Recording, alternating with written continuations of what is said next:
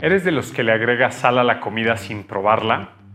Soy Nicolás Militerán y hoy, en 5 minutos, te voy a platicar lo bueno y lo malo de la sal. Acompáñame. No se les olvide suscribirse, darnos like y dejarnos todos sus comentarios porque en este canal mejoramos tu vida en 5. El efecto más conocido de agregar sal a la comida es que aumenta la presión arterial. Por ende, si le dejamos de poner sal o disminuimos su consumo, va a disminuir la presión arterial. Recuerden que si sufren o tienen la presión alta, es una enfermedad que se llama hipertensión y esta puede hacer que en un mediano o largo plazo tengan muchos problemas de salud. Enfermedades cardiovasculares, ataque al corazón, eh, problemas renales, todo esto está relacionado con un consumo elevado de sal. ¿Quién se tiene que preocupar? Si tienes alrededor de 30 años, si tienes sobrepeso, obesidad, si eres sedentario y si tienes malos hábitos de alimentación, yo creo que vale la pena empezarnos a preocupar. También hay una estadística que puntualiza que los hombres mueren o sufren más ataques al corazón que las mujeres. Entonces yo creo que esto es muy importante. Desde temprana edad nos tenemos que empezar a concientizar de no agregar sal.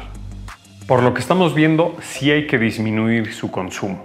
¿Cómo le vamos a hacer? De entrada, no vamos a agregar sal cuando tengamos los platillos en la mesa. Muchos tienen el hábito que ni siquiera lo han probado y agregan sal. Entonces, de entrada, adiós salero. Segundo, vale la pena que siempre busquemos eh, alimentos frescos en lugar de enlatados o en lugar de congelados. Pero entiendo que muchos de nosotros no tenemos el tiempo muchas veces para comer diariamente alimentos frescos. Entonces, si tienes alimentos congelados o enlatados, por favor, primero enjuaga. O sea, si tienes verdura congelada, enjuágala. Y eso va a hacer que se le vaya quitando bastante cantidad de sal que tenga todos estos productos. Muchos se estarán preguntando, ¿y cómo le vamos a dar sabor a la comida si no vamos a agregar sal?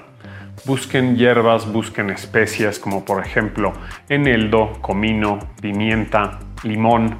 Todo esto puede dar eh, un sazón rico a la comida sin necesidad de agregar sal. Y también existen estudios que dicen que no no te vas a ver insípida la comida en el mediano o largo plazo, es decir, tu paladar se va a ir acostumbrando a sabores con menos sal. Si ya fuiste al médico y tu presión arterial no salió en rangos deseados, entonces vale mucho la pena que ya no le agregues sal a la comida, pero más importante, siempre revise el etiquetado de nutrición. Si ves que algo es alto en sodio, pues por favor a lo mejor busca una mejor opción en lugar de ese producto. Y segundo, tanto tu médico o tu nutriólogo te pueden dar una lista de alimentos de, de si son altos en sodio o bajos en sodio o moderados y eso también te va a ayudar a ti como guía mientras te empiezas a acostumbrar a buscar alimentos que tengan menos sal para tu salud. Si eres una persona activa, que esté en buen peso, que simpatiza por hacer deportes de rendimiento como correr, como andar en bicicleta o como nadar. Y a lo mejor un día a la semana o dos lo haces más de una hora de manera intensa, vas a necesitar una bebida con electrolitos. De entre ellos, estos electrolitos va a tener sal, va a tener sodio. Eso te va a ayudar a que no te acalambres, tengas un buen rendimiento y aquí es donde la sal es buena para ti.